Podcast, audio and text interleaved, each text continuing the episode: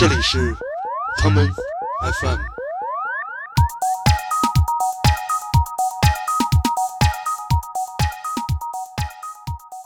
我是首先第一个原因是因为我就不想读大学。就是我在去高中上了一段时间之后，我就决定我不要读大学。第二个呢，就是有一种叫做笤帚疙瘩的东西，是一种在一般的北方家庭中，呃，母亲用来清洁被单儿，父亲用来殴打自己孩子的一个多功能物品。因为你想，我到了广州嘛，一个十八岁的年轻人，自己住在一个不同的城市，我根本就不想去上那个课啊。然后我每天做的事情就是在家就是听音乐，嗯，我也不知道我到底什么时候睡觉，就反正。我累了我就睡，我饿了我就吃，其他时间我都在听音乐。我是因为高二的时候很暴力的一种方式和一种叫做老师的生物进行了一种类似于殴打的行为。我我有一天我还给他发消息说：“家峰，我们来做一张非常正经的专辑吧。”然后他好像拒绝了我。听音乐是有危机感的。我如果一个星期如果工作太忙没听什么新音乐，哎，我很慌的。因为我特别怕翻朋友圈看到一个人分享的歌，这个人我不知道，完了完了完了，我就直接走到欧美去了。然后我想，我再找点我听不懂的东西，然后我就说，你给我推荐现在最火的欧美流行音乐。然后他就给了我什么 Eminem，然后什么 Jay Z、Fifty Cent。所以你现在的身份怎么说是一个标准的斜杠青年吧？在你身上起码就像金刚狼划过你的后背一样，看上了四五个道子 斜道，来给大家介绍一。一像你现在做的这些事情。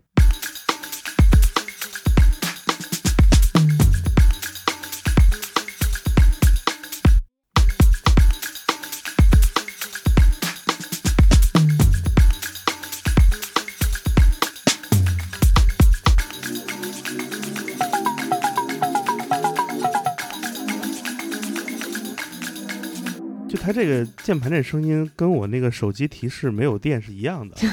我刚才一瞬间以为我的手机没电了，后来发现我的手机因为录音不在这个房间。大家好，欢迎收听这一期的 Come FM。你们刚才听到的是来自于这个叫做 Duke Hill 带来的这首叫做 Broken Samba，对吧？那个碎拍的桑巴舞曲。大家好，今天我们节目请来了一位客人。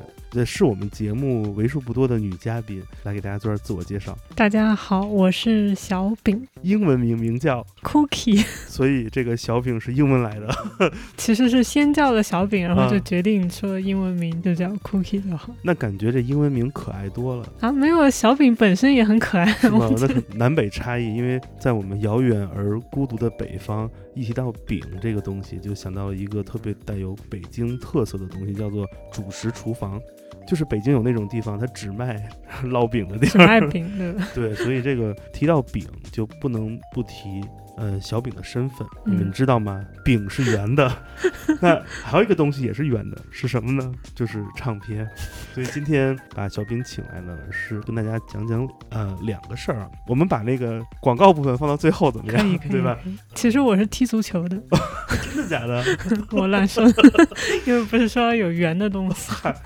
呃，然后我们先来跟大家分享一个呃小饼自己的说的正经点儿是如何走上了音乐。音乐之路，音乐之路，对，我们就来那种特别正经的采访，怎么样？那我得问一些特别尖锐的问题，因为我一直不知道你是啊多大了。我是我九一年，九一年，嗯，那挺老的了，已经不小了，对，跟我差不多，就差了十年左右吧。呃，你是什么时候开始接触现代？当代的西方音乐的，你这个问题问的很好，因为我确实就是在我没有接触这些现代的西方音乐以前。我接触的都是古典的西方音乐，对，因为我小的时候是就是学那个弹钢琴，然后所以我妈小的时候她就一直给我听各种古典乐啊，我们每周她都会带我去听音乐会，所以在那个时候我真的就是听的都是古典西方乐。你是练到了钢琴几级才放弃的？八级、九级？那跟我差不多。对，我是到初二的时候我就没有再练下去，那时候要中考，然后我也有点。心思不在这个东西上面了，所以就结束了。我从小练钢琴，伴随着我的只有两个东西，一个是北京九十年代时候地铁站卖的一种汉堡，叫做百万庄园汉堡。为什么呢？是因为我每个周末从东边的家跑去西边的音乐学院学钢琴，唯一诱惑我前往的动力。要坐四十分钟地铁，就是可以学完钢琴，吃一个百万庄园的干瘪的牛肉汉堡。第二个呢，就是有一种叫做调处疙瘩的东西，是一种在一般的北方家庭中，呃，母亲用来清洁被单儿，父亲用来殴打自己孩子的一个多功能物品。所以就是你如果不去学，你就会被这个东西打。只要是我在家里弹不好曲子，我就会被这个东西所威慑到。所以学钢琴和考级是我小学时代一个巨大的阴影。直到现在，有一次我回家翻那些自己老的一些物件，翻到了一本蓝色封面的书，上面一行字让我瞬间猛虎落泪，《车尔尼练习曲》之类的东西，你知道那种感觉就是，哎呀。小时候好恨音乐啊！我其实我还好，但是正好因为我来录节目之前有个场景，就是我在我家，嗯，我和我妈吃饭，然后我妈现在在学练钢琴，因为其实这个是她的一个梦想，就她特别想学钢琴，但她小时候没有机会，所以她才让我去学钢琴。就这个是很多父母的一个通病嘛，嗯。然后她现在自己开始练钢琴了，就用的就是我以前用的那个钢琴，然后她就和我说：“你来听听我的水平现在怎么样？”然后她就弹给我。听开始，我就突然发现我跟他的角色换了一下，就是以前都是他坐在后面，就是听我在那边弹的怎么样，然后变成我坐在旁边听。我说，哎，这里好像不太对，应该给妈妈买一部 MPC。他没有节奏感，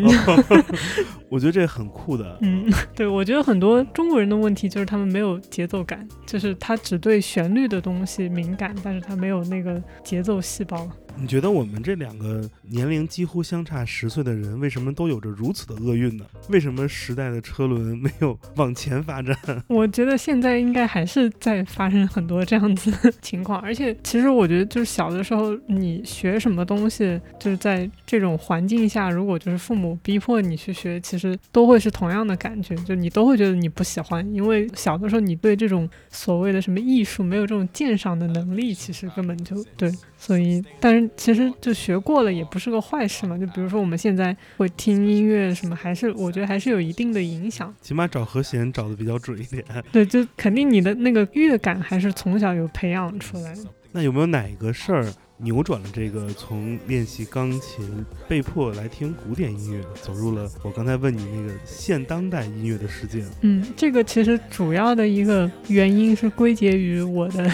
我家旁边当时有一个那种盗版音像店，对。然后我从小学就进了初中嘛，进了初中之后，我的那个环境啊，包括我周围同学，就和小学时候是完全不一样，就变成了就我每天要去坐着校车去上学，小学只需要走路。是的。对，然后放学了就和同学可以一起玩，但是进了初中之后，我放学只能一个人走回家。然后我发现就是人生不再有这种娱乐的东西，然后我就开始自己找一些娱乐，我就走到那个盗版音像店。然后我当时呢又已经开始早早的开始叛逆了嘛，就是 我当时就觉得说周围很多同学都喜欢周杰伦啊、港台流行啊、什么 S.H.E，然后然后我就想说，嗯，不行，我不想听这些东西。老板给我拿一盆胡彦斌。没有，我我当时是跟那个里面打工小哥，我就说我就直接走到欧美去了。哦。然后我想我要找点我听不懂的东西，然后我就说你给我推荐现在最火的欧美流行音乐，然后他就给了我什么艾米纳。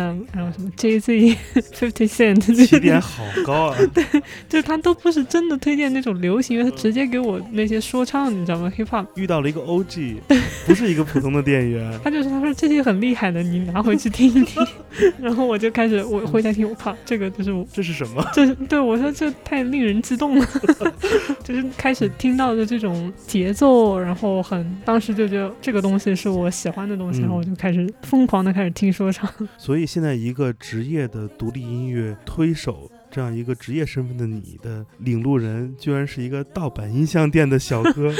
我们节目传播力有限，但也在此向他表示感谢。他肯定不知道我是谁。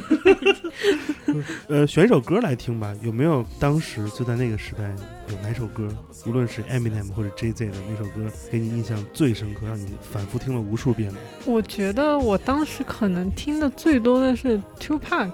但是现在要说哪一首歌，我也很难说出来。但反正就是 Tupac 的歌，当时我是把它都是那种无限循环、反复听什么的。就有一段时间对这种西海岸的东西特别着迷，然后觉得他唱的歌，他那些歌词什么感觉都写特别好。嗯，对，但这是我早期啊，这种小的时候。那我给你选一首非常符合叛逆时期的人的一首歌。好的，好的。我跟整个世界对抗，来这首来自 Two Pack 的《Me Against the World》，来我们听一下。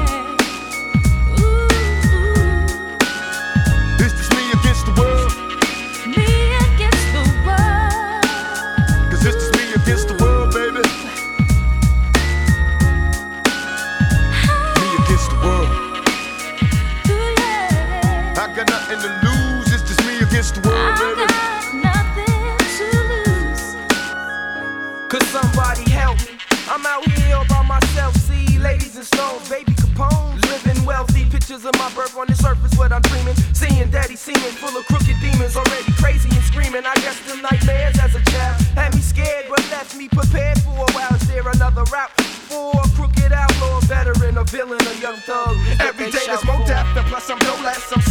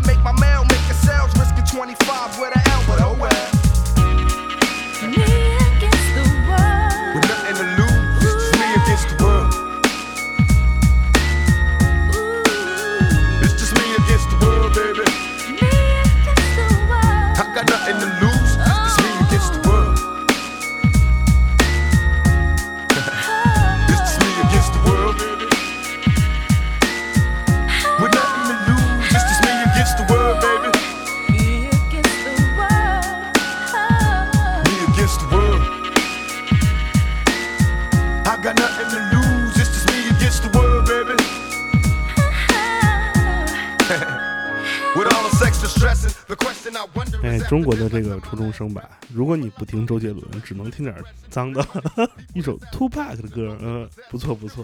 你这个还是怎么说？接触音乐的这个起点，真的要比一般人高很多很多，很幸运。我也觉得是，而且我就莫名其妙跳过了港台流行那个阶段，就直接就。就后来我很多听到的一些歌啊什么的，都是因为我去 KTV，嗯，然后同学在那边唱，我才知道啊有这个歌。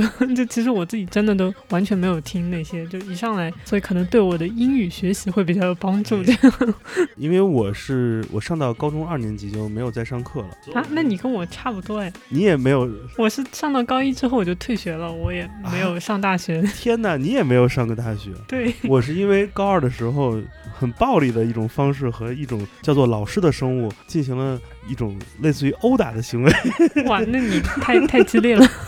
所以我就被迫就离开了学校，然后我的英文全是靠 Eminem 来学的。就是最开始我其实英语不好嘛，就是只会很多单词，经常很多人聊天说话比如我跟老外聊天，我一句话说不清楚，但是突然旁边中国人说，哎，这个什么东西怎么说？我突然会说那个词，他们都疯了。他们问你怎么会知道这个？我说哦，听歌听来的。这个 Doctor Dre 唱过这个词儿，我能背下来，全都是这样的。嗯，来讲讲你怎么会离开学校，怎么就高中不上了？我是首先第一个原因是因为我就不想读大学。就是我在去高中上了一段时间之后，我就决定我不要读大学。所以其实我那高中也还不错，就是那种所谓的区重点。我也我那是市重点。然后就老师他们每天和你说的就是哎要高考了什么什么。然后我就想说才高一就要高考了，还有三年呢。然后包括就是因为我以前也不是那种说成绩特别好，但是我对我写作文啊什么还颇有一点小小的自信。然后结果老师把我这点小小的自信也给打击了。就是 我有一次写了一篇文章，然后他说你这个文章到了高考的时候就是零分。我说为什么是零分？他说因为你这个主题不够积极。然后我当时就特别觉得特别失落，就我觉得这个教育再也不适合我，我学不到我想要的东西，所以我做出了一个就是这种和体制的对抗，就跟就怕可以。所以我选歌选的实在是太准了。作为一个。比你可能早个七八年退学的人啊，嗯，我当时退学最大的阻碍不是来自学校，其实是来自于家长、父母。嗯，我当时解决这个办法很决绝，因为我跟其他同学比不一样，我因为从初中开始就给一本叫做《通俗歌曲》的杂志写稿，每个月都有那个稿费单子会汇到我的那个学校地址里，我跟家长说我能养活自己。我退学没事儿，因为我能赚钱啊，所以有了这一点，经过了几个月的挣扎，才能允许我不上高中了。你当时是如何来 me against parents？我其实主要就是他们本身对我存在着一种同情，就是因为我其实身体不是特别好，然后他们就总把我当成那种，因为由于我身体不太好，然后我的心理有一点问题。是不是演的？没有没有，就是他们总觉得可能我会比较比平常的就同龄人更加叛逆啊，更加就是觉得他他们觉得不能太压着我，就是不能对我太狠了那种。所以本身我占有这个这个这个位置的优势嘛，得天独厚的先决条件。对对，一个就是比较优势的一个位置。然后当时我还跟他们说，我说我就我可以给你们写保证书，就是说我接下来我会嗯好好的规划我的人生，然后就是不会荒废我自己什么的，就写了一个保证书。然后他们就居然就这么轻易的相信我了，然 后还做了个 PPT，对对，做了个方案，太厉害了。那不错，我觉得家长真好。我妈。就比较开放，真的好。我爸也比较开放，嗯，早年是玩朦胧诗的，特别可怕。所以，哎呀，那人生这个阶段并轨了，嗯，而且当时那个有一个电影是激励了我想退学，叫做《Almost Famous》，嗯，几近成名。嗯，我觉得一个热爱音乐的十五六岁的孩子，如果真的热爱音乐了很多年，他一定不会离开音乐，并且说的直白一些，能在音乐行业中赚钱。对，我而且我觉得这个，就你特别感觉到，在音乐行业是真的，他不看学历这些东西的，就是因为我所有听的歌，我那些积累也是我的学习嘛。我觉得，就人只要想学习，你是可以通过各种方式，就不是一定非得在学校里去完成。当然不鼓励大家现在退学。听音乐是有危机感的。我如果一个星期如果工作太忙没听什么新音乐，哎，我很慌的，嗯，因为我特别怕翻朋友圈看到一个人分享的歌，这个人我不知道，完了完了完了，我好难过，尤其是在互联网时代，嗯，每天都有新的声音出来，特别怕别人问到你说，哎呀，建崔老师，这个人你听过吗？嗯，绝大部分其实没有，那是因为人家先叫你建崔老师，所以你才有这个 很害怕的呀。对，赶紧想把手机砸掉。你有什么时刻是让你意识到自己不想上学之后，但是怎么通过爱音乐能生存下去呢？有没有当时给自己设想这些？比如说找找相应的工作机会啊，或者去那个盗版唱片店也当一个卖盘小哥卖卖盘。我其实当时就是没有太考虑这个生存的问题。我一开始是就去一些那种所谓的。Club 里面打工过一段时间，哪几家？就是上海以前比较小的那种，对，现在都不复存在了已经。然后就是也是做那种类似于像宣传类的工作，就是发发微博啊什么乱七八糟的。然后结果后来发现，觉得自己也不是很喜欢做这一类的事情，所以就有一段时间确实就是迷茫了，就是我也不知道该干什么。我退学后第一个工作也是在一个夜店里面做嗯宣传，负责接海外 DJ 的下飞机，带他去酒店 check in。因为那个我们那个夜店旁边有一个叫做金鼎轩的饭馆，嗯，带他去。我知道。那家。哎，对对对，我是在那儿负责这个的。你想，当年经手了无数的这个大牌 DJ，感觉好像是，如果你是一个很着急进入音乐行业的一个音乐知识的掌握者，可能做一个 promoter 可能是你最初能接触到的一个工作职位。对，因为这个职位就是永远都缺人嘛。是的，对，就而且一般就是年轻人对工资要求不高啊，然后大家就很欢迎去。所以当时我也是，就是做了一段时间之后，觉得自己也不是特别就想只干这样的事情嘛，所以有段时间也就是赋闲了下来。然后后来就说感觉找不到人生方向了。然后因为我爸是做那种建筑和室内设计，所以我当时就说，哎，实在不行我去学点设计，回来还能帮他，就是好像就是这是我的退路一样的。对，所以我当时在大概十八岁的时候，我就去广州住了半年的时间。嗯，我去学了一个那种所谓的叫展示设计的那种专业课，然后那个专业课就学完之后，他会给你一个像什么那种野鸡函授大学的 文凭，呃，展示设计是做那种就那种展台啊什么，比如说类似于像店铺里面的陈列啊，哦，就是那种呃 visual merchandise 那些视觉陈列物那种。陈列那些那方面东西，但其实我什么都没有学，因为你想我到了广州嘛，一个十八岁的年轻人自己住在一个不同的城市，我根本就不想去上那个课啊。然后我每天做的事情就是在家就是听音乐，嗯，我也不知道我到底什么时候睡觉，就反正我累了我就睡，我饿了我就吃，其他时间我都在听音乐。有一个人的生活也是这样的，叫做鲁滨逊。所以我当时就觉得，在那段时间，我真的听了特别多的，就是不同的风格的东西。就比如说，我以前不听摇滚，我那个时候开始听摇滚；然后以前不听电子，那个时候开始听电子。所以就是好像你整个人就被打开了那种感觉。所以当时你听音乐的渠道是通过互联网搜索下载吗？还是对啊，那个时候大家都是以搜索下载为荣，而且我们那时候是一定要在电脑里建自己的那个 discography 那样的东西，对，就一定要把这个人谁的所有的专辑、单曲、EP 全部都要集齐，排的很整齐，然后截个图，这个是我的收藏。对，而且还要列上那个唱片公司出版编号来排序。对对对，就是一定要排的非常整齐，然后还不时去看一看看一看。结果云时代到来，我们这些工作量全都白费了，一秒被击杀。而且如果你那些什么硬盘突然坏了，它就、嗯我经历过这样的事情，就是我所有整理的东西全部都没了。整理音乐是一个貌似枯燥，但是实际有太多意思的事儿了。但是因为是穷学生嘛，肯定没有钱买那么多唱片，只能来通过下载来眼睁睁的看着那个下载时间从五百 K 到三百 K。到百分之九十九，你都下不完那个焦躁情绪。对，呃，那从什么时候开始，你真正的接触到了嗯唱片这个特别有魅力的东西的？我其实就是在那之前我就接触了，就那时候我是三个东西同步进行，一个是下载，因为下载是最容易得到更多的资源什么那些东西。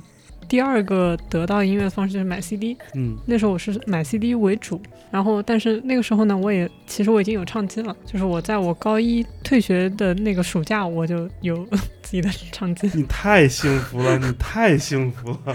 我的第一台唱机是一个别人用了四五手的一台很破的唱机，嗯。但是我那个时候买的唱机到现在我还在用，嗯，就是 Technics 的那个两台，嗯。呃 MK 二，然后那个时候而且买就很便宜，还有上海有那个虬江路电子市场，就在嗯电子市场里面买的，就大概也就两千不到一台。是不是去那个 Sky Music 买的？不是不是，那时候 Sky Music 还很小呢，就是对，就是那种很随机的，它就会摆着很多的唱机啊什么的，就是一个小店铺这样子。然后当时买了之后，我的目的呢是为了我想练 Scratch，因为我那时候对哦 Scratch 特别感兴趣。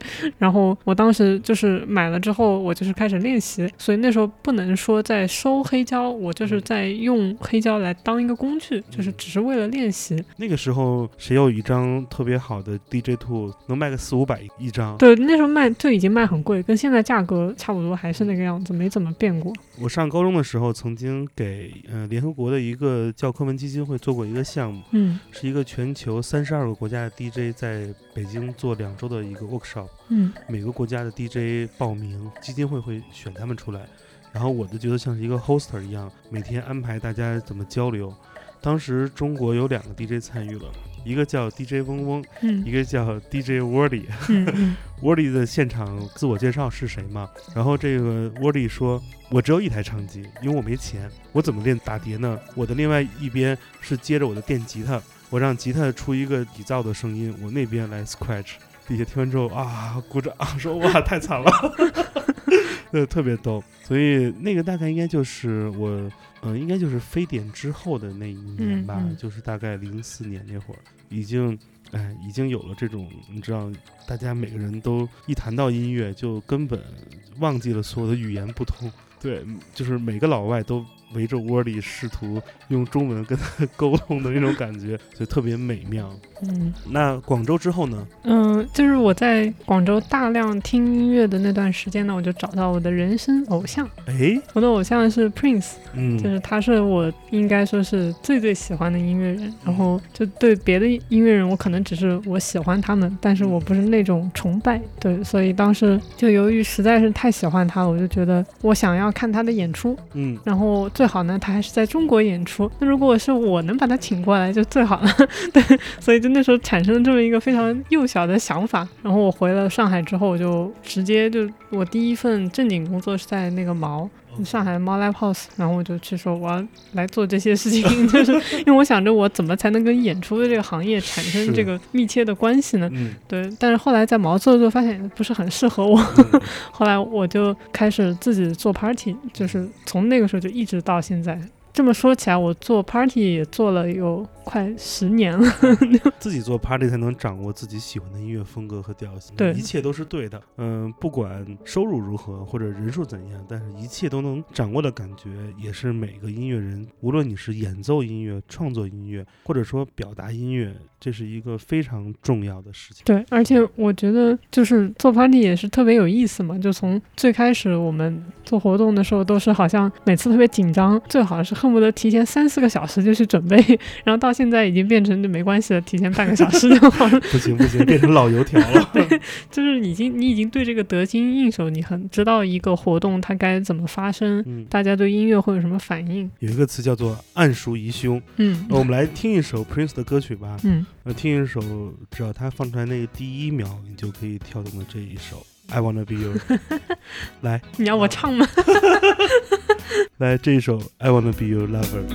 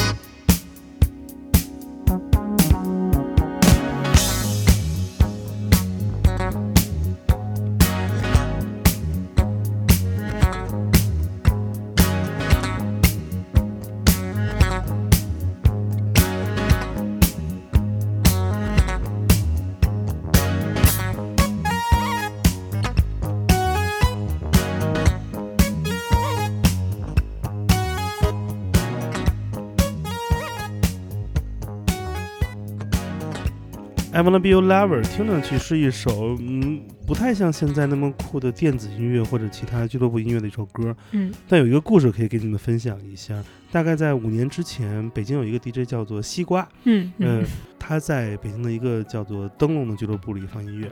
灯笼这个俱乐部很好玩，当时分为两个区域，一个是主的一个 dance floor，还有一个区域就像是很多老牌夜店都有一个叫做 funky room，嗯是一个大家可以 chill 一会儿啊，扭一扭的地方。结果呢，DJ 西瓜老师在现场放起这首歌，嗯没有任何拍速变化，没有加任何特别的效果，所有人居然就开始跳舞，嗯人越来越多，嗯把主舞池的人也吸引过来了。然后有人问我说，为什么大家会听老歌跳舞？我跟他说，This is Prince，嗯，这就是原因。对，我觉得就是他整个给我感觉，就是他的音乐是真的是有那种感染力，而且我真的非常想看他的现场。所以，其实我有一个很后悔的事情，就是当时就可能过了一段时间之后，我明知道我自己做不到这件事情，但是我没有努力的想说我去美国或者什么地方看一场，然后就是以至于到最后就他去世了嘛，就他去世的那一年的年底，我才第一次去美国，然后我就去明尼阿波利斯，就去他那个 Paisley Park 去观光嘛。嗯然后我就因为它里面就是有自己的类似于一个修修 room 这样的地方，然后我就走进去的时候，我心里就想，哎，为什么不早一点做这个事情？就 对，就总觉得好像、还有机会，他还这么有活力，一直在演出啊，没关系啊什么的。我最后一次看他的公开表演是他上那个 S N L 的那个节目，嗯推他的那个新专辑，那个演出超燃的，因为嗯你知道 S N L 的舞台特别的小，嗯他一个人就随便扭两下，我太棒了，就每一个动作都是对的。我觉得天哪，他在干嘛？他要统治这个世界吗？就真的是这样的感觉。伤感。所以你现在的身份其实怎么说是一个标准的斜杠青年吧？在你身上起码就像金刚狼划过你的后背一样，看上了四五个道子 邪道。来给大家介绍一下你现在做的这些事情。嗯，首先我现在的主要身份呢是我是有一个独立厂牌叫 Eating Music，然后 Eating Music 的英文 Eating Music，然后中文叫怡听音乐，英文叫正在吃音乐。吃音乐，哎，我特别喜欢这个名字的中英文，这个也是吃饭的时候想出来，所以不是要吃饼对吗？不是不是不是，但是它也表达了我的一个爱好，就是我也喜欢吃。然后，嗯、一个是运营这个厂牌，然后我有一个和我的搭档恩迪，我们有一个算是唱片的工作室，然后一个小单位叫 Daily Vinyl，然后做一些唱片文化相关的那些事情，市集啊，包括帮国内的音乐人发唱片啊，这样子。嗯，其实刚才说的已经有三四个身份了，其实混在一起，因为这个是两个，但我看着是三四个，因为工作性质很不一样。对。我先问一个很好奇的事情吧，替很多人问，很多人不知道那个 Daily Vinyl 到底是一个唱片店呢，还是一个出版机构呢，还是一个出小报纸的一个发行的机构呢？那它就是都是对，所以在我心中 以上都是，已经有三四个身份了。而且它现在有一个，其实我们有一个新的方向，就是我们在做分销。就是对，其实我们是希望把更多的国内的这些新的唱片的发行去集中起来，然后可以让它传播到更多的地方去。对，所以现在其实 Daily Vinyl 我不太会说它是一个唱片店，我会说如果大家哪天觉得它真的是一个分销商，我觉得更好。对你们就想想 Rustrate 吧，它又是卖唱片，又是对对，就是那个感觉，对，就是基本上关于黑胶的东西我们都做。嗯，压力大不大？其实吧，不是那种工作压力，就是真的是金钱压力。就因为我们做这些事情，其实它很多都不是那种所谓的赚钱的事情，或者说是很常规化的。你可以找到一条路，就说啊，我就这么每个月就能赚到钱啦，或者就能拉到什么大单子呢，就都不是，就完全都是靠你做多少事就有多少成果，然后这个成果也不一定是钱或者什么，对。一分付出一分回报。对对，它完全是和你的投入，甚至不说成正比吧，就是你投入多了还不一定有那个回报。呃，坐在你面前的是一个前唱片店主理人，嗯，其唱片店已于两年之前倒闭了。顺利倒闭。所以作为过来人，我知道有一件事儿其实是很难的，因为我们都会认识很多很多热爱音乐的人，嗯，但是我们认识很少很少愿意购买唱片的人。对对，你有没有想过这个问题呢？我的想法就是。因为之前老有有人问我说，你觉得现在国内是不是买唱片的人更多啦？然后我的回答一直就是，我觉得没有更多，我觉得就是那些人，所以我要做的事情就是服务好那些人就好。幸亏我的店倒闭了，否则我们就是竞争关系了。没有我，为什么我们说想做分销商？因为我不想跟任何的店成为竞争关系。嗯就是我觉得 Daily Vinyl 是可以和所有的店成为一个非常好的合作关系。哎，对，就像很多店都是买手店一样，嗯，你是他的买手店中的一个 section，对对提供你所选择的一些怎么说有质量的一些对，这样也是可以。因为其实现在我们像和有些店也是在做这样的一类的合作，所以其实我觉得我们比较像是说，我们希望通过我们的努努力，让这个文化可以再延续的久一点，或者说它可以被更多的人所接触到。所以我觉得，就国内的这些在做这些事情的人都不应该成为竞争关系，嗯就是大家都一起联合起来是更好的一个事情。嗯嗯，我记得在我们店倒闭前夕，我经常会跟很多朋友聊天儿，比如有很多经常一起去看演出的朋友，一起去夜店蹦迪的朋友，他们都是我特别好的朋友，也是在外面玩认识的。我知道他们也很懂音乐，很爱音乐，但是有一个问题，就是问他们说，你们怎么从来就不买唱片？嗯，基本上是有以下两个回答。第一个是说，没钱，不不，第一个是说，那个我是租的房子，嗯，不方便。我买完之后，我不知道拿它来干嘛。嗯我听它，我太不方便，我也没有唱机。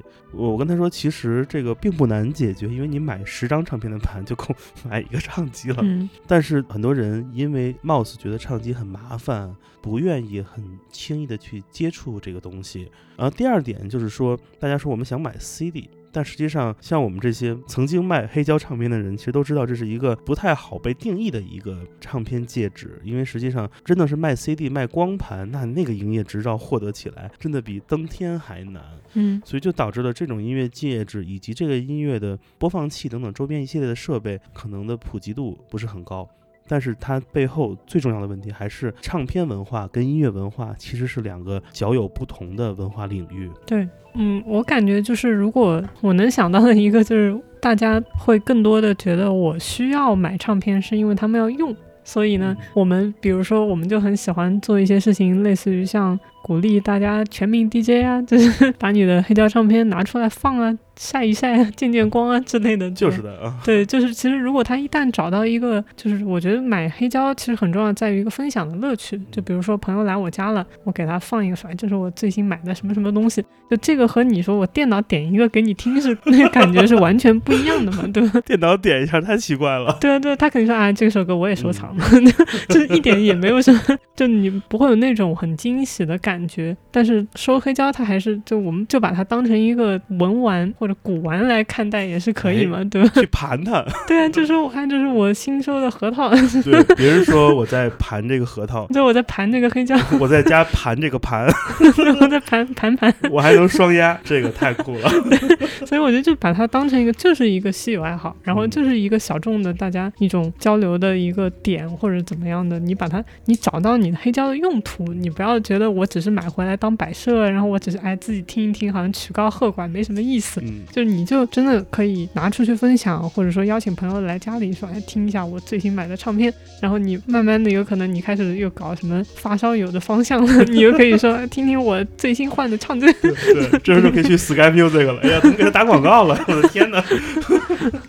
那在哪儿可以来分享呢？在 Daily Vinyl 是可以这样吗？嗯，其实我们有的时候会做些活动啊，就我们会活动现场可能会有类似于什么 open turntable 之类，就是开放唱机，你们可以大家自己来报名，说播放唱片啊什么的。和陌生人一起 back to back。对对对，就是有的时候其实也挺车祸的，但是这个我觉得是真的是这东西还是要多多拿出来，你不要买了只让它放在家里，就是完全起不上任何作用的那种感觉。我觉得分享音乐的快乐要远大于听音乐的快乐，嗯。但这个快乐在我身上越来越少了。我现在很少在朋友圈或者呃音乐的这种爱好者交流群啊，或者给朋友分享音乐。为什么？我有一个压力，我的每周末要更新两期介绍音乐的节目。嗯我不想剧透呀，嗯 我不想让大家知道我最近在听什么。你知道，就跟玩那个格斗游戏一样，玩街霸。我现在也是这样，就是我朋友圈发的音乐都是其实我觉得比较常规的，就是不是那种我真的觉走面走面，对对，就不是那种真的觉得好像我靠太厉害了那种。其实我反倒对我其实反倒不会发，因为我会觉得，因为我有另外一个身份是我是个 DJ 嘛。嗯，我作为一个 DJ，我不想让人家知道我最厉害的歌是什么。我的那个 The Killing Song 一定是在特殊的时候才会放出来，对对对，一下子击穿你。对对，就像玩街霸游戏一样，大家都要攒那个大招。每个周末 就是那个大招释放的时候。最近有哪首歌是你攒的大招没有？一定不要吝惜，在我们这儿放一下，好不好？就现在听的 这首这首魔，这首是 叫呃 Max D 的一个 Fly Around the Room，、哎对，我们来听这个来自小饼的大招啊。可能大家并不会接。我们感受一下，我们来接这个大招，来自于 Max D 的 Fly Around the Room，这个很适合夏天嘛，因为我们家老有那个白蚁进来。它其实会有一点这种感觉，就它有很多大量合成器的那个音色加在里。我们听一下这一首。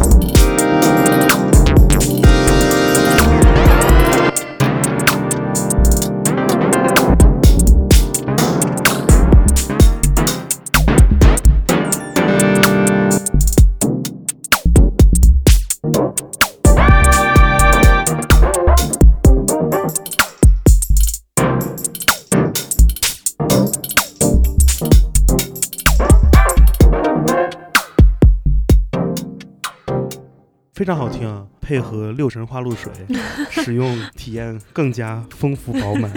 来自于 Max D 的这一首《Fly Around the Room》。呃，我们来聊聊呃怡听音乐吧。嗯，怡听音乐是一个标准意义上的一个音乐厂牌、音乐出版机构嘛？是是的吧？嗯，不是闹着玩的。好像一听音乐旗下一位呃非常优秀的湖南音乐人，好像也造访过我们节目两次呢。湖南音乐人，嗯湖南对，一个叫做高家峰。对对对，我说是湖南，一下反应不过来，长沙。来自长沙的朋友。对对对，更正一下，啊，高家峰不是我们旗下，啊，高家峰是我们的合作音乐人。哎，对，彼此 respect。所以这个就是一听音乐和可能大部分国内的厂牌不太一样的地方，就是因为我们不仅有旗下音乐人，我们也有合作的音乐人，就是我们不是所有音乐人都是好像我被我买定了，买定不离手那种。我知道了，因为高家峰淘气不好管。对高家峰太太麻烦了，我我我不想跟他牵扯上特别多的这种网红效应的这种。现在还拍 vlog，这绝对是向网红的道路上飞奔而去了。对对对忘记自己曾经是一个前卫萨克斯手的角色，对，要反省了啊，家峰。我我有一天我还给他发消息说，家峰，我们来做一张非常正经的专辑吧。啊 然后他好像拒绝了我。嗯，笑死我了。那呃，真正怡听旗下的音乐人有哪哪几位呢？就怡听旗下的其实都是比较大家现在也不太知道的那种小小的年轻的音乐人。再次安利一下。比如说我们刚刚发了一个算是有点网红 网红制作人，叫呃 Strawberry Papa 草莓爸爸，他算是就是有点这个叫流量了，哦，就我们第一次感受到流量的冲击。是不是很开心？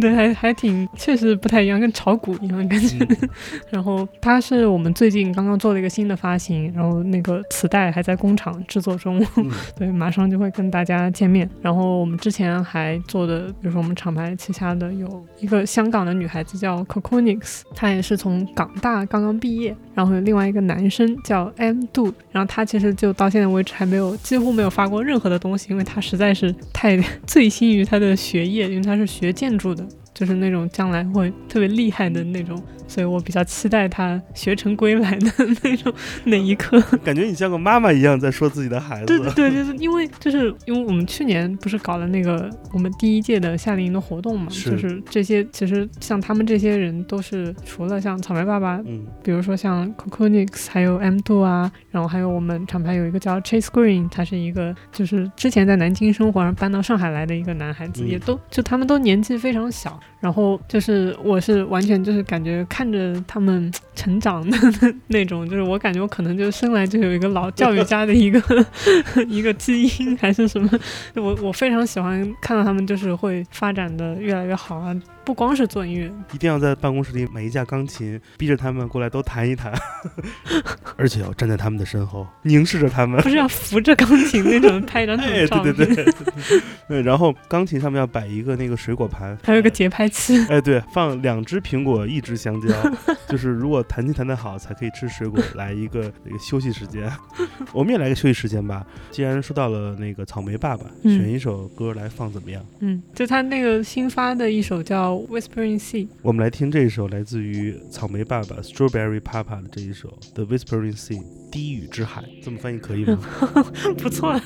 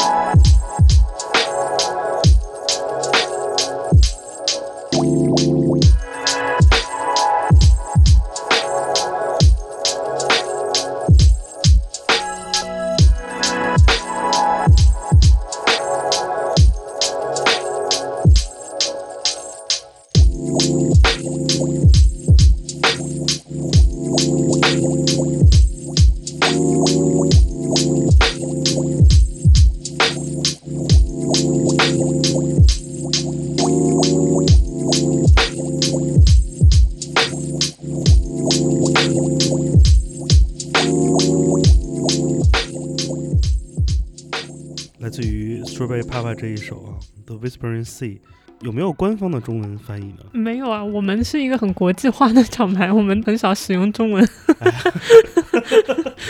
做得对，以后的孩子啊，就像我们一样，听这些歌来学英语，尽管没有歌词啊，就是但是要看曲目列表来学英语。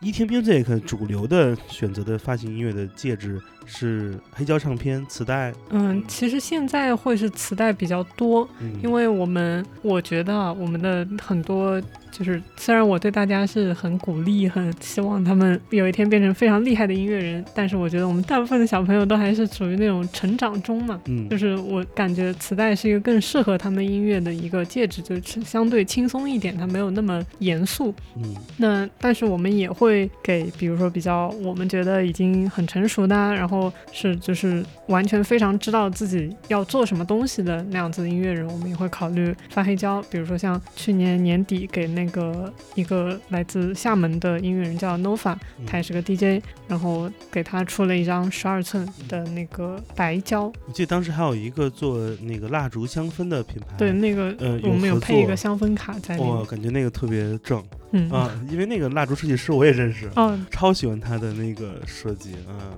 嗯非，常好啊，感觉好对啊，对，所以就是我觉得我们一旦如果要做黑胶，或其实你不同的音乐搭配不同的介质，它本身就是一个体验的过程嘛。所以我会觉得说，既然要做的话，那我们就去完善这个体验的过程，然后让它更加就是让大家觉得会有不同的点啊，或者怎么样。对，有没有哪一个呃已经存在的这种独立唱片公司，这种小的 label，是你心中无论是 Eating Music 或者 Daily Vinyl，他希望你觉得他是你的目标，或者说是你心中特别好的一个榜样？我觉得 Eating Music 的参考的 label 就是 Stone Sour，就哎，对对对，因为野心不小，因为我觉得 Stone Sour 就是在我心里，它就是一个特别开放的厂牌，嗯，它可以接纳非常多的类型的东西，所以现代的、根源的，对，就什么都有，所以这个是我想做的那种感觉。我觉得，因为我们是以中国音乐人为主嘛，那如果中国音乐哪天也能这么百花齐放，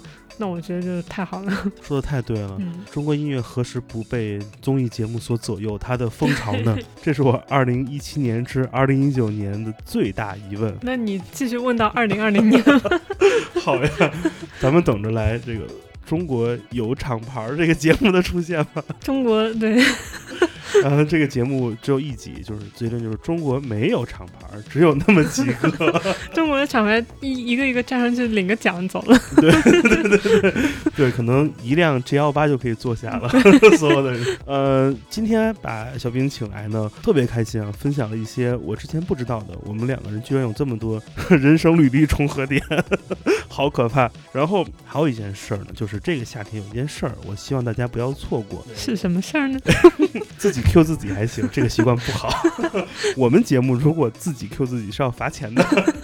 来给大家介绍一下这第二届音乐夏令营的情况吧。嗯，就是我们嗯厂牌这个 突然要变得特别官方，就我们比较希望说做的更多的事情，除了在发行音乐这一块儿，我更希望去更多的培养一些年轻的新的音乐人，然后去让他们得到更好的机会，然后得到一些就是从来没有过的体验，嗯或者说更多的去和别的音乐人交流的这么一个可能性。所以我们在去年的时候，其实我厂牌去年才刚成立，但是成立第一年呢，我们就做了一个呃 ET Music Label Camp，就是我们厂牌的夏令营活动。但是去年它是一个相对比较针对内部的，就已经在和我们合作的音乐人的这么一个活动。嗯从今年开始呢，它就会升级啦，他升级了，他变成 长大了 对，他现在就是叫 Eating Music Camp，就他嗯直接就是更加是成为一个正式的，就是一个呃音乐夏令营的这么一个活动。嗯那么这个活动呢，我们今年也会对外开放这个招募，嗯就是大家可以通过我们的微信还有网站去搜索到相关的信息，就是可以去。如果你自己现在也在做音乐，然后你觉得你水平尚可，但是还需提高，然后你的年龄比较小，就是太太年纪太大的话，可能就不行。我来提一个问题啊，这个音乐夏令营都干什么事儿？它跟长江商学院是一样的吗？对，就是就是，其实我的做这个夏令营的目标，就是为了区别于所有的商学院或者培训班。哎 对，对，因为就是大家都众所周知嘛，如果你是培训，你是要付钱的，对，但是来我们的夏令营你是不用付钱的，嗯对你只需要出你的路费就可以了。但是有一个门槛儿，因为这个座位有限。这叫席位有限，就是仅供八席。在我看来，其实这这是一个从 semi pro 到嗯 pro 的一个进阶过程。对对对，其实这个时代，大家因为音乐制作软件太容易了，嗯，你想有那种五天美女 DJ 速成班儿，你知道吗？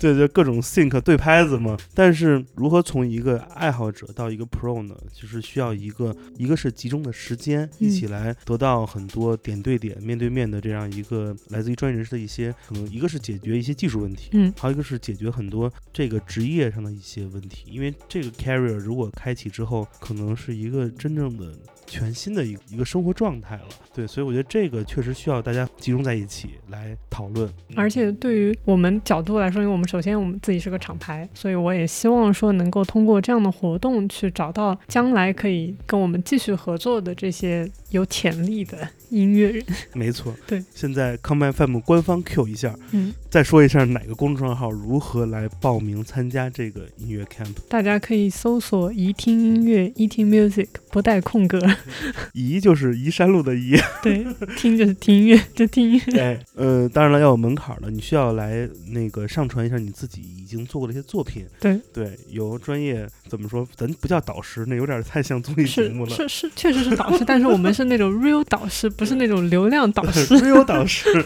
会来听一下作品，来进行跟你沟通，看看是否有机会参加这个夏令营。嗯，而且是在一个风景宜人的地方。还不错，我看那个图了，好美，其实是个村里，特别感觉有孔雀的那种嬉皮聚集地。就还还真挺不错的。我们找那个地方，就是哦对，要和大家说，就是在这个为期两周的活动当中呢，就是所有的学员他们都会住在我们的营地，嗯对，所以这个是我们活动很关键的一个地方，就是你让你回到学生时代。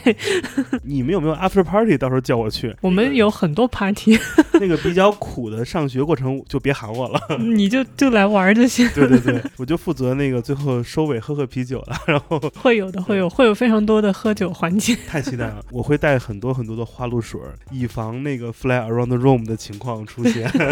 啊，真好！这个夏天我觉得能干的事儿太多了，太多了。我觉得咱俩聊这一期不够，下期咱们聊聊美食怎么样？那你还八卦还没聊呢。八卦留到下期。今天我这个主线任务已经做完了。好的，那就是把这个音乐夏令营的这个事儿跟大家讲述了。嗯，作为一个那个使用了滴滴打节目的用户，给我这个主播打个分怎么样？我给你打四点九星。哎呀，你看，你是一个完美主义者，被我发现了。这个叫什么？有就大家通常有个说法，那个零点一分是留给你的上升空间，留给下一期节目。下一期，下一期那就是纯粹的八卦局和美食局。对对对，太好了！今天节目最后选一首歌来听吧。那就现在放的这首《Emma Rock》。啊、这首对，来自于那个 Jit One 的这首《嗯 Emma Rock》，这个不是翻唱 Simon Garfunkel 吧？不是吧？我不知道，因为我只知道保罗·西蒙那一首《I'm a Rock》。我们来把这个音乐推上去，来听一听，嗯好不好？节目最后不要忘记，如果你想嗯、了解更多 Come FM 的情况，可以添加我的个人微信，也就是剑崔的汉语拼音全拼，我会把你拉到我们的听友群中。也今天最后一次再次感谢来自于官方身份啊，怡听音乐 Daily Vinyl 以及 Eating Music Camp 的主理人。啊，还有唱片日常，我是唱片日常的主编哟。还有还有唱片日常这一个你在上海街头和全国街头不要错过的一个一个厕所小读物，对对对，还好还好。总之各种感谢。谢谢大家，最后一首歌啊，呃，我是建崔，我是小饼，我们跟你们说拜拜啦，拜拜啦，再见，夏令营见。再见再见。